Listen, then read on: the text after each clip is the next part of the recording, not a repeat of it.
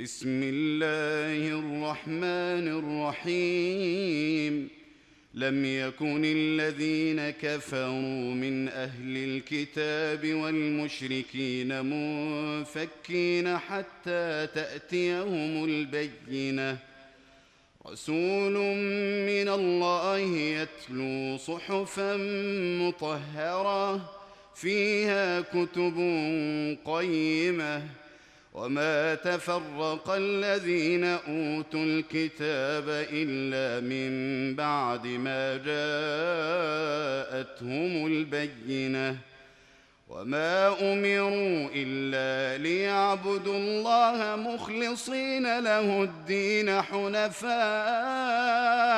ويقيموا الصلاه ويؤتوا الزكاه وذلك دين القيمه ان الذين كفروا من أهل الكتاب والمشركين في نار جهنم خالدين فيها اولئك هم شر البريه ان الذين امنوا وعملوا الصالحات اولئك